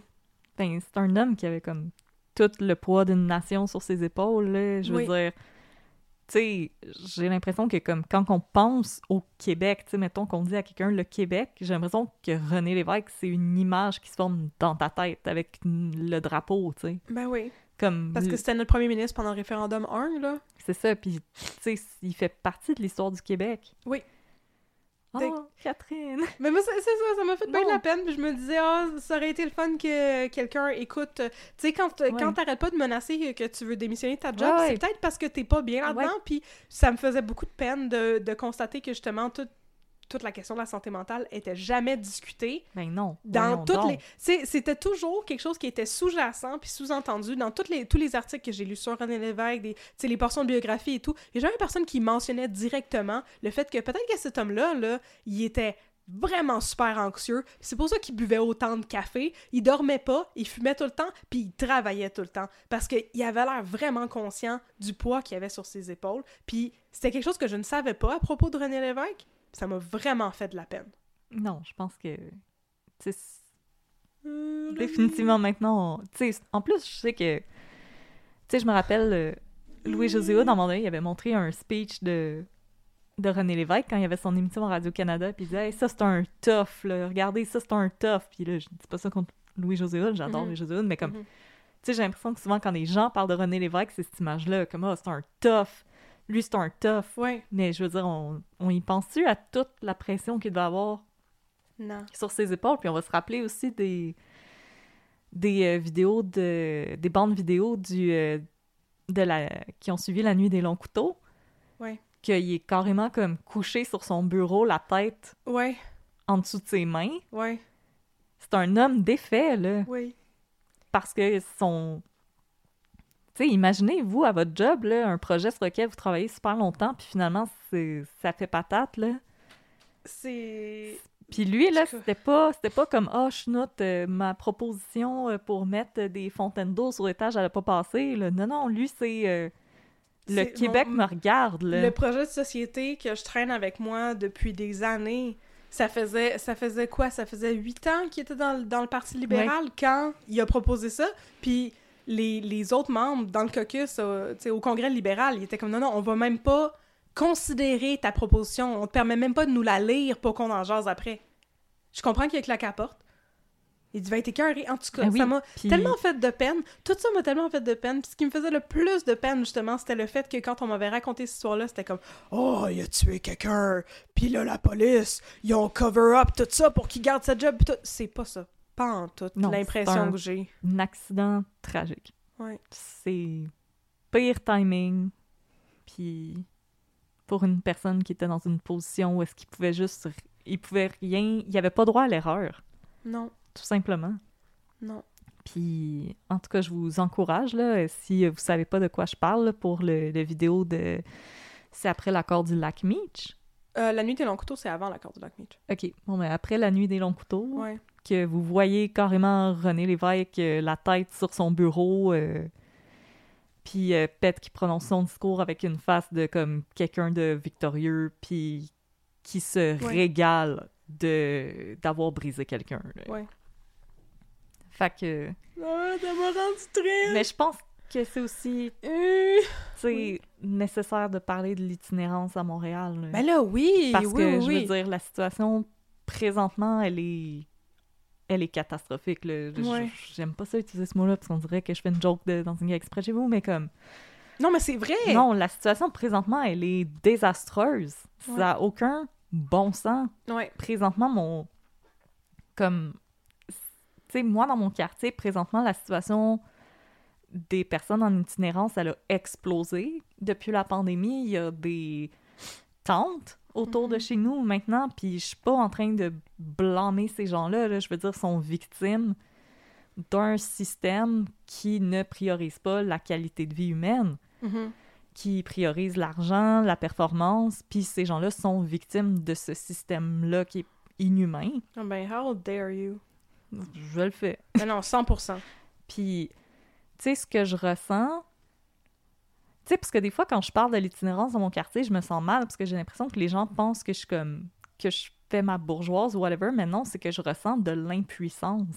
Mhm. Parce qu'avant, il y en avait quelques-uns, puis quand j'avais un peu d'argent lousse, je leur en donnais. Mais maintenant, c'est des itinérants dans mon quartier que je croise régulièrement à tous les jours. Le chiffre est passé de 3 à comme 28. Mhm. Comme il, y a présentement une ville de tentes proche de chez nous. Il n'y avait Ouais. pas ça avant, là. Ouais. Avant, il y avait un itinérant proche de chez nous. Puis maintenant, il y en a une vingtaine. Puis régulièrement, quand je rentre chez moi le soir, il y a des ambulances puis des policiers pour faire de la surveillance. Puis aussi parce que des fois, ces gens-là sont en train d'avoir des convulsions parce qu'ils ont consommé je sais pas quoi. Ça aussi, c'est un autre problème. Il y a... euh, au moment qu'on enregistre, le deux semaines, il y a huit personnes en situation d'itinérance d'origine inuit qui sont décédées en même temps, Ouais. euh, proche du métro Atwater, après avoir consommé euh, de la drogue qui contenait du fentanyl. Une mauvaise batch, ouais. Euh, puis c'est tragique parce qu'il y a des gens, des, des gens qui travaillent, des travailleurs sociaux qui disaient il y a des gens là-dedans qui étaient en train de s'en sortir. Puis ils ont eu un relapse, puis ça a été fatal. Mhm. Fait que présentement, quand je vois les, les questions de troisième lien puis tout ça, je me dis comme il y a tellement de gens présentement là qui ont même pas de maison, qui ont rien à manger, qui ont pas d'aide pour les services sociaux puis etc. Puis comme j'ai l'impression qu'on parle pas des bonnes choses présentement. Puis tu sais, je sais que je suis pas en politique, je sais que j'ai pas la solution magique là, mais comme Ouais, mais c'est ça l'affaire. La, la réponse à ça, je vais dire des affaires politiques et controversées, tout en même temps. Mettez votre, attachez votre truc avec la broche, comme qu'on dit. notre truc de patriote. Notre truc de patriote. L'affaire, c'est qu'il y en a pas des solutions magiques. Non, je sais. Il y a des solutions qui fonctionneraient, puis qui ferait pas plaisir au monde qui ont de l'argent. Puis c'est pour ça que ces solutions-là sont Je pas sais. employées. Parce qu'il y aurait des décisions qui pourraient être prises au niveau de la ville, puis même de la réglementation au niveau de la province ou du pays pour limiter la quantité d'astis de terrain qu'on peut raser pour faire des astis de tours à condoir de prix à la place de, mettons, tu conserver des édifices qui sont déjà debout, puis les convertir, puis les adapter, qui coûteraient beaucoup moins cher pour que ça devienne des refuges pour les personnes en situation d'itinérance, comme les anciennes églises, puis tout ça. Moi, mais ça, ça rapporte, rapporte pas d'argent. Fait qu'on fait pas ça. Puis ces gens-là rapportent pas d'argent. Puis selon les Fait politiciens, les selon beaucoup de politiciens, c'est des gens qui contribuent pas à la société, fait qu'on n'a pas besoin de s'occuper d'eux. Oui, mais moi, je vais citer les colocs. Passe-moi à POC, m'a t'en compté des buts. Oui. Ces gens-là, tant que tu les ignores et que tu fais rien pour eux, ben, of course, qu'ils peuvent rien faire. Oui. Comment t'espères accomplir quelque chose quand t'as une botte sur ton cou? Oui. Puis Je trouve ça dégueulasse. je sais, il y a des gens qui nous écoutent présentement, il y a des gens, puis là, je vais pas nommer de nom parce que, tu sais, je sais que ça peut être des situations difficiles, mais tu sais, on a des gens présentement qui nous écoutent, je sais que vous avez besoin des banques alimentaires, Mhm. puis tout ça, puis comme c'est correct, on vous juge absolument pas. Mais non, il devrait Mais- en avoir plus de banques Il devrait en alimentaires. avoir plus, puis ça devrait être plus facile d'y avoir accès, mais j'aimerais m'adresser peut-être à nos auditoristes qui sont un peu plus privilégiés. Ouais. Euh, il commence à faire froid présentement. Mhm. Si vous pouvez faire un ménage de votre garde-robe, puis vous avez des vêtements chauds, au lieu d'aller les porter au village des valeurs, que les prix sont rendus, qui ont plus d'esti de bon sens, Ouais. d'aller les porter à la mission Brewery, à des refuges. La maison du père, puis ouais. Parce que maintenant, le village des valeurs, les prix, ça n'a aucun bon sens. Ouais. Je sais, je sais même pas maintenant comment les familles à faible revenu euh, peuvent se débrouiller. Ouais. Alors, euh, pensez à ça la prochaine fois que vous avez des dons de vêtements à faire, d'aller les porter dans des refuges au lieu d'aller les porter au village des valeurs ou euh, surtout pas à l'armée du salut qui Mhm. euh, refuse d'aider les personnes LGBTQIA+. Vraiment, pensez à faire ça. Moi, l'année passée, j'ai trouvé plein de chaussettes de laine. J'ai été les porter parce que Mhm. c'est des, des chaussettes de laine, c'est vraiment quelque chose de, de pratique parce que les pieds restent, les pieds restent secs. Mhm. Euh, puis c'est une des choses les plus dangereuses quand il se met à faire très froid à Montréal, c'est un froid humide. Ouais. Donc, euh, pour garder les, les pieds au sec, euh, malheureusement, ils acceptent pas des articles faits à la main parce qu'ils sont pas sûrs de la composition, mais comme vraiment, j'aimerais vous encourager présentement, si ça fait longtemps que vous n'avez pas fait le ménage de votre garde-robe, de le faire puis d'aller le porter dans des refuges. Parce que le village des valeurs, ça appartient à Walmart. Et donc, ils boostent leur prix parce que maintenant, c'est cool de faire des euh, thrift hauls sur TikTok. Ouais. Alors, vraiment, c'est une option que j'aimerais vous dire. Allez porter ces choses-là dans des refuges. Ouais. Euh, si vous avez un petit peu d'argent lousse, je sais, je sais, le coût de la vie a augmenté. Mhm. Je blâme personne, c'est pas de votre faute. Si ça faisait un petit peu d'argent, allez acheter des boîtes de tampons pour aller les porter dans des refuges pour femmes. Euh, si vous avez des brassières qui vous font plus, les refuges pour femmes, ils en ont besoin. Mhm. Allez les porter là, au village des valeurs. Euh, différentes façons comme ça de, de donner un petit coup de pouce, puis de redonner un petit peu d'humanité à ces gens-là, parce que je pense que c'est ça le problème, c'est qu'on oublie que c'est des humains. Ah oui. Je sais, je sais que des fois, quand on les voit, tu sais, on a des réactions un peu, on a peur, tu sais, ils sont... Tu sais, des fois, ils sont en train de consommer des substances, mais, tu sais, oubliez pas, c'est des humains. Ouais. Puis on sait jamais qu'est-ce qui peut arriver à quelqu'un. Fait que s'il vous plaît, oubliez pas, c'est des humains, ils ont besoin d'aide. Ben oui. C'est ça. C'est ce que je voulais dire. Je suis, je- je- en tout cas, je, suis- je suis d'accord. Puis euh, je suis fâchée contre les, les promoteurs de immobilier de condos. Si vous avez Voilà. euh, des Airbnb là, que vous louez à l'année, Uh-huh. vous n'êtes pas des amis d'un peu de crime dans ton café. Non, pas vraiment, non. Si Non. vous faites des rénovictions non plus. Non, Ah, ça, c'est pas chill. comme vraiment pas. Fait que voilà, c'est Ouais. ce que j'avais à dire. Ouais. Fait que euh, c'est ça. Cette histoire m'a rendu triste pour tellement de raisons. Puis, ouais. J'espère que vous allez aller écouter la belle chanson que Edgar Trottier chantait. Attendez, je vais vous retrouver. C'était quoi? Si tu ma vie s'éveille à toi. Euh, ma vie s'éveille auprès de toi. Auprès de toi, oui. De. Euh, c'est Michel Léveillé? Je pense que oui. Oui, hein? Bon, voilà. Si... Je, ne peux... je ne la connais pas assez pour la chanter. Mais donc, euh, on pourrait tous aller l'écouter, tous et toutes, en l'honneur et en la mémoire d'Edgar Trottier. Tito. T- Tino. Tino. Oui, Tino. Oh. Oui, Ben, merci beaucoup, Catherine, pour euh, cette histoire pleine d'humanité. Merci pour tes recherches sur Edgar Trottier pour nous euh, ramener un peu euh, cet homme-là. Oh my god, ça m'a tellement fait plaisir. Là. Vous savez pas à quel point ça me fait plaisir de comme creuser pour trouver des affaires, j'allais dire archéologiques, généalogiques. Mais c'est ça, comme je comptais à Audrey juste avant qu'on commence, il y a eu comme un magnifique hasard parce que, bien sûr, tu sais, ces plateformes-là, ils veulent me, ils veulent me ramener Ouais. sur les plateformes pour que... Puis là, j'ai reçu un courriel cette semaine, puis ça me disait « Ah, vous avez peut-être manqué ces documents par rapport à, deux points, Edgar Trottier. » Puis j'étais comme ah, intéressant. Puis là, grâce à ça, ben, j'ai pu rajouter certaines personnes dans son arbre généalogique. Il y avait un de ses frères dont j'avais pas le nom parce que, ben, malheureusement, il est décédé euh, quand il avait 10 ans. Il était né en 19, décédé en 29.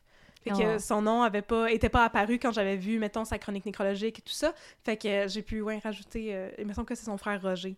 Euh, j'ai pu rajouter des gens dans son arbre généalogique grâce à ça, puis moi, j'ai l'impression d'avoir dressé un portrait un petit peu plus complet. Puis c'est ça qui me donne l'impression que j'ai fait ma job. Ici, à un peu de crime. Voilà. Voilà, Ben, Moi, je confirme. voilà. Puis euh, aussi, euh, reprenez l'évêque. Rip. Non, mais ça m'a rendu triste, parce que là, c'est ça, j'étais tombée dans un rabbit hole, là, parce que j'étais en train de, de comprendre que les politiciens que j'aime, parce que moi, vous savez que j'aime la politique, mais avec les politiciens que j'aime, c'est comme des personnes humaines. Ah oui. pleine de problèmes et Qui de complexité, de santé mentale. Et... Oui, puis là, tu sais, je faisais des recherches là-dessus, puis en même temps, je faisais des recherches sur euh, la construction du stade olympique, puis j'étais tellement triste pour Jean Drapeau, qui essayait tellement fort de faire une belle job pour, euh, tu sais, revigorer l'image de Montréal, puis j'étais comme, oh my God, pauvre lui. C'est pas... Il était tellement hors de sa zone de confort avec toute la- la- l'affaire de la construction du stade, puis il faisait juste prendre des mauvaises décisions sans arrêt, puis déléguer à des gens à qui il aurait pas dû déléguer, puis ah, puis c'est de sa faute, mais c'est pas de sa faute, puis ça m'a rendu triste, puis là, c'est pas ça que je vais faire comme prochain cas, parce que Je pense que... ça me rend trop triste, fait qu'à la place, je vais vous parler de Julie Boisvenu, je vous l'annonce. Ah. Ce qui va aussi me rendre triste, mais différemment. Je pense qu'il y a des, des politiciens qui veulent vraiment euh, faire de leur mieux Des bonnes choses! et qui ont entre les roues des politiciens qui veulent mettre de l'argent dans leur poche. Euh, puis ils ont aussi entre les roues, euh, possiblement la mafia de la construction, mais ça, c'est un affaire. mais ça, c'était genre... c'est plus pour Drapeau. Ouais, ça, c'était spécifiquement pour Jean Drapeau. Ou la Ah, mafia du pétrole. Ah, la mafia du pétrole. Mais un jour, je vais peut-être parler de la commission d'enquête sur la mafia là, qu'il y a eu dans les années euh, 70. Justement, c'est, il me semble que c'est à cause du stade olympique qu'il y a eu ça. Ah. Mais il y, avait euh, une commission qui était nommée dans mes recherches. En tout cas, quand je vais faire ça, je vais vous en parler. Mais l'architecte français qui avait désigné le stade olympique comme un esti de gnochon, ben, il parlait après, oh, pendant la commission Malouf, euh, tout ça, ça s'est réglé, ça a été exposé au grand public. J'étais comme, oh, commission Malouf, qu'est-ce qui se passe-t-il? Qu'est-ce que c'est ça? Fait qu'en tout cas, je vais creuser ça un jour, mais pas tout de suite, parce que là, je suis dans ma phase, euh, je suis dans mon euh, sad René Lévesque era, de René Lévesque, la tête couchée sur son bureau après la lune des longs couteaux, là. C'est ça mon mood présentement. Bon, Mais... ben merci d'avoir été des nôtres, euh, chers et chers auditeuristes. On Oui. espère que vous avez aimé ça, même s'il n'y avait pas de crime et juste des tragédies humaines. Hmm, on espère que vous n'êtes pas dans votre sad René Lévesque era. On espère que vous êtes- dans votre victorieux euh, René Lévesque era. Ah! moi, j'espère que vous êtes dans votre euh, René Lévesque plus Judith Jasmin era. Oh! Oh, ça va l'air steamy, ça va! Hey! Oh, dire Oui. Ça devait sentir la cigarette, cette affaire. Alors, Mm, mm, mm. si vous aimeriez nous suivre de plus proche, mais attention, on a la grippe. Nous sommes sur Facebook, at un peu de crime sur Instagram, at un peu de crime dans ton café. Vous aimeriez euh, un peu de crime dans... Ouais, un peu de crime dans ton café. Ouais, ton café à toi, pas mon café à moi. Ouais, c'est ça. c'est ça. Si vous aimeriez nous recommander des cafés ou des crimes, nous vous encourageons à le faire sur euh, les, la messagerie directe de ces réseaux sociaux, nous écrire un courriel un peu de crime at gmail.com. C'est vrai, j'ai oublié de plugger notre adresse euh, courriel dans le dernier C'est épisode. pas grave. Anyway, euh, il faut que j'apprenne à mettre des filtres parce que là, avec mes courriels de job, je vois plus les courriels d'un peu de crime. Ah non! Inquiétez-vous pas. Alors, si vous aimeriez mettre un peu de swag dans votre café, nous Ah! avons une boutique Etsy où vous pouvez vous procurer des t-shirts et des tasses avec des jolis designs. Et aussi, maintenant qu'il fait fret, vous pouvez vous acheter des sweatshirts. euh, Ah ouais! Et des tasses de camping euh, que vous pouvez lancer par la tête à quelqu'un, mais ça se cassera pas. C'est une euh, recommandation très intéressante. Merci beaucoup. Et Est-ce pour... est-ce que je peux faire une petite parenthèse sur notre, euh, notre boutique? Oui, parce que j'ai respiré trop fort et mon masque est rentré dans ma bouche. Donc, je vais faire une, une petite parenthèse. Euh, tu sais, les gens, ils nous demandent des fois, ah, pourquoi vous faites pas tel type de marchandise ou tel type de marchandise? Nous, on fonctionne avec une compagnie euh, qui opère à l'international qui s'appelle Printful. C'est euh, c'est- une tierce compagnie qui réalise et qui produit toutes nos marchandises pour nous. Et nous, en fait, on Au veut... Canada. C'est ça l'affaire. C'est que nous, en fait, on veut vous éviter des frais euh, de douane et des frais de livraison qui viennent des States et tout. Alors, on s'assure que toute notre marchandise soit produite à l'usine de Printful qui est à Toronto. Donc, c'est tout fait au Canada et c'est livré la plupart du temps parce que vous êtes la plupart du temps des Canadiens et Canadiennes qui achètent notre stock. Alors, moi, je vais périodiquement vérifier sur le site de Printful quelles sont les nouvelles marchandises qui ont été ajoutées et j'ajoute sur notre boutique à nous, malheureusement, seulement celles qui sont produites et disponibles au Canada. Donc, on pourrait faire des sacs bananes, un peu de crime, tu sais, ce serait vraiment hip pour les Gen Z, mais malheureusement, pour l'instant, sur les, dans les usines de Printful, c'est juste produit aux États-Unis, donc on a pris la décision de ne pas mettre ça sur notre boutique. Donc, on, on se tient à jour, on écoute vos commentaires, et on essaie de justement se tenir au jus des nouvelles fashion et de faire ça tout en respectant notre engagement de production canadienne. Voilà. Puis euh, oui, des fois, vous nous demandez des couleurs, mais des fois, c'est, j'aime pas le résultat. Je suis vraiment désolée. Ah oui, ben là. Il y a des résultats qui ne sont pas beaux en couleur. Il y a des dessins qui sont pas beaux en couleur inversée. Non, c'est ça. Euh, faites-moi donc confiance là-dessus. Faites-moi confiance. Faites-moi confiance là. Mais je voulais vérifier, on a encore nos, nos tucs? Ah oui! Aussi, si vous avez fret cet hiver, on a deux modèles de tucs. Puis on va éventuellement en avoir plus. Puis là, on est un peu mitigé parce qu'on en a acheté, tu sais, bien sûr, euh, on, on a testé les échantillons. Moi, je la trouve bien swell, notre. Moi, Audrey, elle aime pas. pas. tant le résultat, ouais. C'est de la broderie sur une tuc, euh, tu sais, les, les espèces de beanies de personnes cool, là, qui Yeah, font yeah, un quatre yeah. pieds en haut de leur tête, là. Ben, c'est ça que ça a l'air. C'est un petit dessin noir sur une tuque blanche. Moi, je trouve qu'ils sont bien swell. Ça garde au chaud, mais Audrey elle est pas 100% fière du résultat, fait que d'habitude, on n'en parle pas. Mais allez les checker, parce que honnêtement, sont Ou belles. donnez-moi comme une couple de semaines, là, puis je vais vous en faire des nouvelles plus belles. Non, mais comme ils sont tellement belles. Oh, elle est tellement belle. comme, Je l'ai ouverte direct devant moi Je maintenant. comme, donnez-moi une chance, j'ai nouvelle job. Ok, Megan, elle va nous chicaner. Ah, excusez. Alors, Megan, si vous aimeriez-. Si vous aimeriez aussi euh, nous euh, supporter de manière euh, financière, nous avons un euh, PayPal où vous pouvez nous donner un petit pourboire, euh, donc euh, symboliquement nous payer un café. Pay, PayPal, pay, Et pay, sinon, pay. On a un Patreon où il y a différents tiers pour lesquels vous pouvez vous abonner et avoir accès à du matériel différent. Vous avez accès à des vidéos, est-ce qu'on goûte à des cafés pas bons? Vous avez accès à des stickers, à des rabais, à notre beau Discord où vous pouvez nous montrer des photos de vos chats et de vos enfants. Et nous allons saluer nos nouveaux Patreons. Ok, d'accord. Alors, Ah non, attends, je l'avais ouvert devant- sur mon ben, ordi. Qu'est-ce que je fais là? Ton curseur, il est là. Oui, mon. Ouais, allô? C'est toi qui commence? Je peux y aller. Vas-y. Merci, Alexandrine F. Qui est venue nous rencontrer dans le meet and greet à Jonquière. Oui. Oui! Oui. Merci, Karine Dubo. Merci, Karen Boyce. Mais là, ça se peut pas. Ça fait comme huit fois qu'on. qu'on, qu'on- Oui, ça se pourrait que tu te sois réabonné. Est-ce que tu te réabonnes juste pour qu'on te mentionne en nom? Parce qu'on peut juste mettre ton nom en haut de la liste à toutes les fois puis te remercier. là. T'es pas obligé de, de désabonner, réabonner, désabonner, réabonner. Là. Bon, en tout cas, merci Karen. On, on aime encore ton nom, autant qu'avant. Merci Sabrina Réel, Merci, comme euh, Jean-Christophe Réel. Oui. Oh my god, t'es-tu parente avec Jean-Christophe Réel? Wow. OK. Merci, M. Cardin. Et merci Mylène Dano Benoît. Yay! Yeah! On Oh, j'ai tout bien lu cela! On espère que vous aimez vos nouveaux euh, avantages. Oui, puis on a de l'air bien, bien, bien énervé sur euh, Discord, mais c'est parce qu'on est bien énervé. C'est parce qu'on a du fun. On espère que ça vous fait pas des trop belles peur. amitiés. Oui, c'est... Oh! C'est Voilà. comme c'est beau! Alors, maintenant qu'on a plugué toute notre marchandise, je pense qu'on est prête à aller au bureau Oh non! de Comment McDonald's La Pointe. Oh oui, c'est ça que j'allais dire! ça, je, pensais que ça s'appelait comme McDougall, McDonald's! au, au bureau de, de McFlanagan. Mac, McFlanagan, McDougall, McFlanagan, McDonald. Ah, conte-moi ça, maître On est une bande d'Écossais. Avec aussi un petit O'Reilly dans la gang. Ouais. Juste pour le- Ah!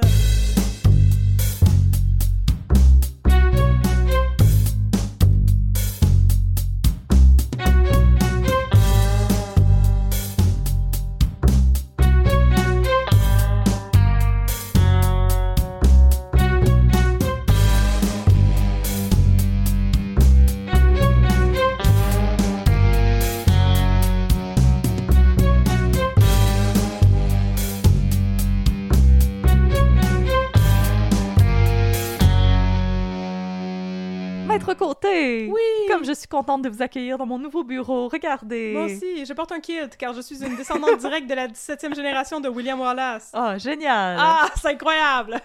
Fait que là, vous vous rappelez que je vous avais parlé des déboires euh, judiciaires de notre bon ami Mathieu Boiron, Ben oui, il a tiré d'en face à qui a quelqu'un. tiré d'en face à- dans le cou à Ah, quelqu'un. excusez, il a tiré dans le cou du, fi- du fils de Charles Nude.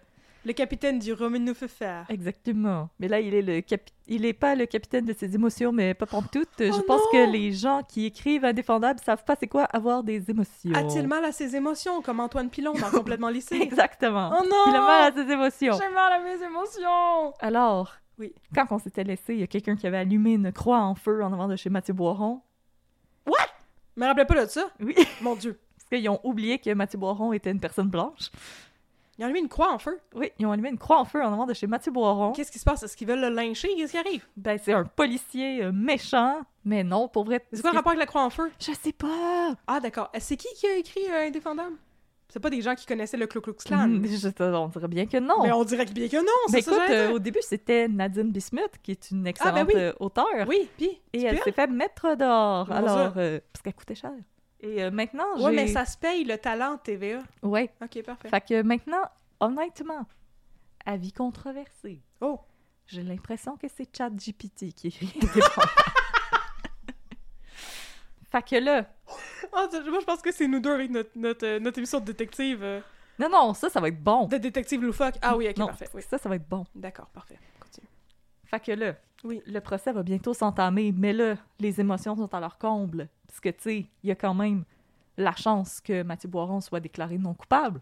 Parce que, après tout, c'était peut-être un accident. Oui, Un et... événement où tout est arrivé trop vite et où les gens n'ont juste pas vraiment eu le temps de réfléchir. Oui, puis je veux dire aussi, euh, pour aller dans, dans les anecdotes dark, statistiquement, les policiers sont très souvent acquittés quand ils tirent quelqu'un dans l'exercice de leur devoir. Et voilà. Voilà. Alors, Que ce soit une bonne chose ou non, on tient à le mentionner. et là, euh, depuis tout ce temps-là, la blonde de, de Nico, qui est décédée, Oui, euh, elle vit chez ses beaux-parents, chez Charles Pitteneuve. chez Charles Patnaud et Diane Johnson. Oh non, pas Diane Johnson! Oh, Diane Johnson! Oui. Ça fait longtemps qu'on l'a pas vue, hein? Je sais, je suis contente de l'avoir. Ah ben c'est le fun. C'est comme une Comment des seules qui se, qui se s'en sort. Ah, c'est super, elle a le moins mal à ses émotions. Ouais. Ok, parfait. Donc, ben euh, non, je veux dire, c'est dans le sens que c'est une bonne... Elle, elle joue bien, Oui. malgré le fait que son texte est probablement écrit par Mm. ChatGPT, passé dans Google Translate. Ah, c'est bon ça. ChatGPT écrit en français, by the way. Ouais, mais euh, je pense que c'est ChatGPT en, En anglais? euh, passé dans Oh, Google Translate en français. Euh, Très nice. Parce qu'il y a des ça. lignes qui euh, ne font absolument aucun sens. D'accord. Mais là, Oui. Andrea, la blonde de Nico, Oh non. elle n'est pas capable de vivre sans Nicolas. Alors elle décide qu'elle veut que Mathieu Boiron il sache c'est quoi se faire enlever l'amour de sa vie. Alors, elle vole le fusil de Patnaud Oui. et elle décide d'aller tuer Anne-Elisabeth Bossé. Oh non!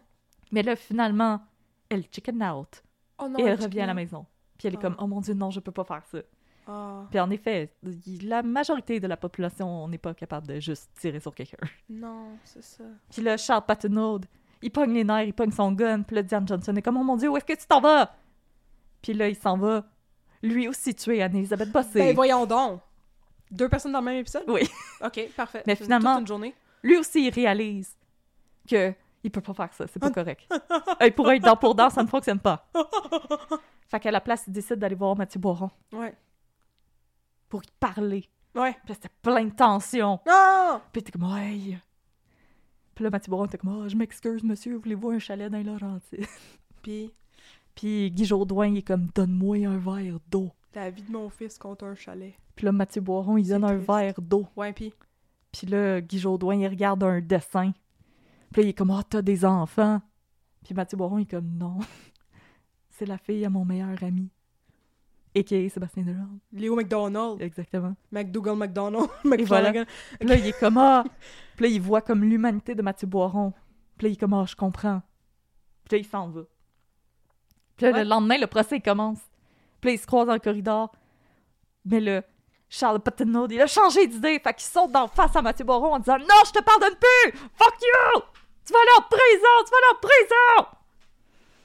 Oh mon dieu, je suis choc. Puis qu'est-ce qu'il fait, Mathieu Baron? Ben, il a peur, voyons. il Ah, saute ok, d'en face. Pauvre, pauvre, ben, pauvre petit, pauvre homme immense. Oui, ce pauvre frigidaire. pauvre frigidaire, il a des émotions. Oh non! Puis là, puis là, tu sais, euh, Mathieu Boron, il est bien troublé, là.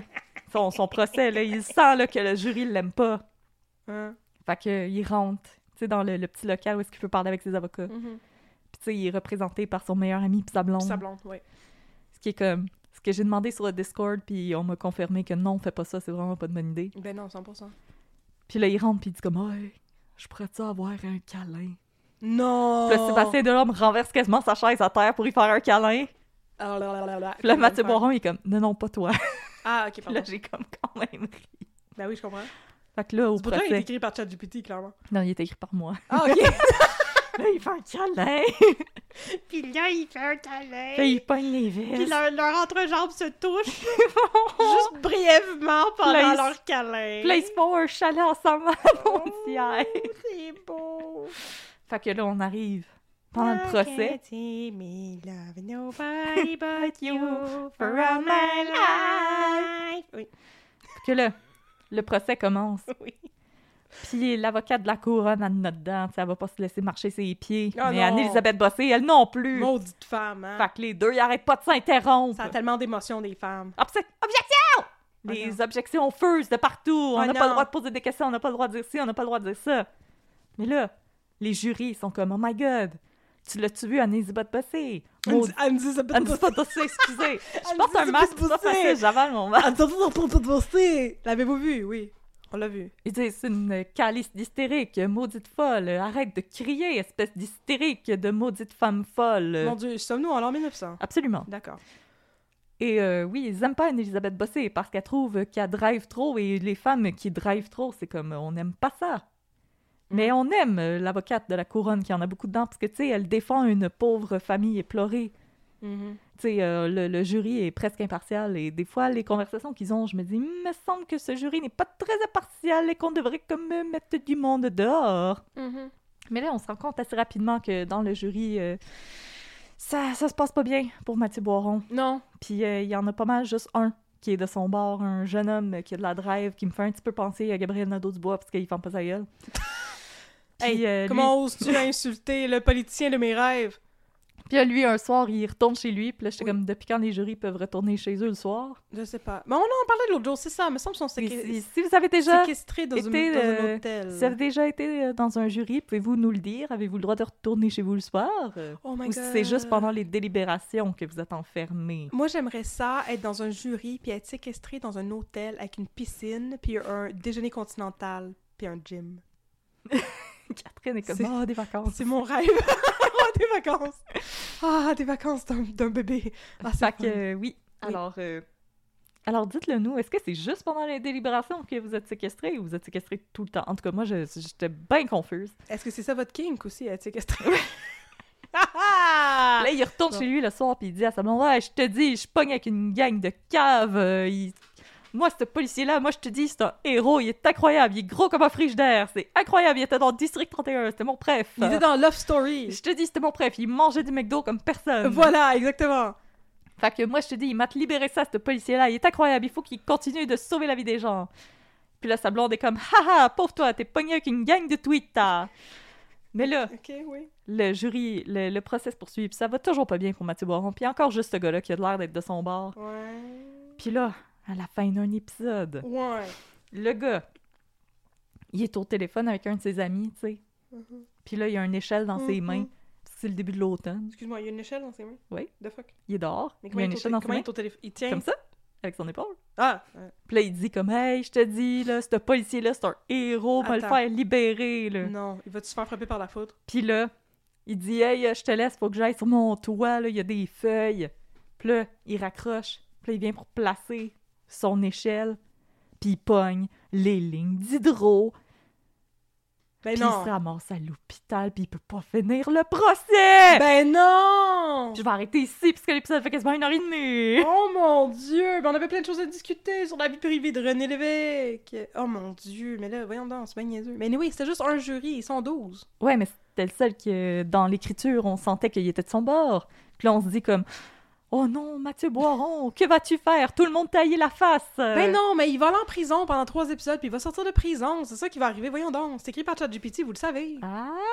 Excusez, je, je m'excuse de pogner les nerfs contre les avocats du cabinet McDonald. Donald Lapointe! Mac, Mac, Mac, Mac, Mac, Mac- Macmillan. En passant, je comprends pas pourquoi c'est pas Lapointe McDonald, parce que Lapointe a bien plus d'expérience que McDonald. Ah, parce que la pointe, c'est Danny Pitre dans euh, Une Exactement. Ah, mais ben les gens, euh, je sais, je sais qu'il y a des avocats qui nous écoutent. Comment ça fonctionne, donner des noms à vos cabinets? Moi, je voudrais que ce soit juste en ordre alphabétique, ce serait très beau. Mais il y avait ça dans Rupture aussi, mais je me rappelle pas c'était quoi la règle.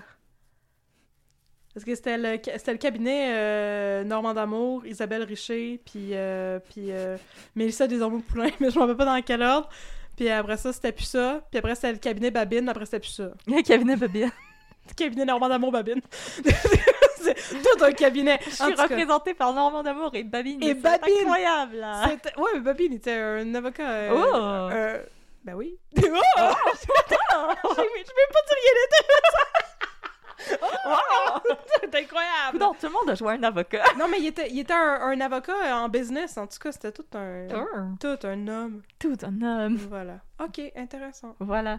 Voilà. Fait que Merci. ça, ça regorge pas bien pour notre euh, Mathieu Boiron national. Non. Mais j'espère qu'il va pas se ramasser en prison ou en tout cas. Il y a, il y a pas de Jailbreak. prison assez grande pour lui. Ben non, les cellules sont trop petites. Puis les, Oh. lits, les lits sont pas assez larges. Poupou, il va aller le jailbreak, puis là, ils vont partir en moto ensemble. Oh, ce serait beau. Ça Oh, va est-ce partir qu'il va une faire vie. comme la rédemption de Shawshank, puis il va se creuser un tunnel dans un tunnel de marde, puis sortir dans une rivière de marde, sous la pluie, qui va le laver de la marde, dans une belle pluie symbolique de marde. Oh! Et ensuite aller refaire sa vie au Mexique? Orange Tangerine. tout spoilé Shawshank. Redemption. Ce serait incroyable. Est-ce qu'il y a des fans de Tangerine Dreams qui nous écoutent sont comme fermez vos yeux! Bon, merci beaucoup. Merci. La séance est levée. La séance est levée.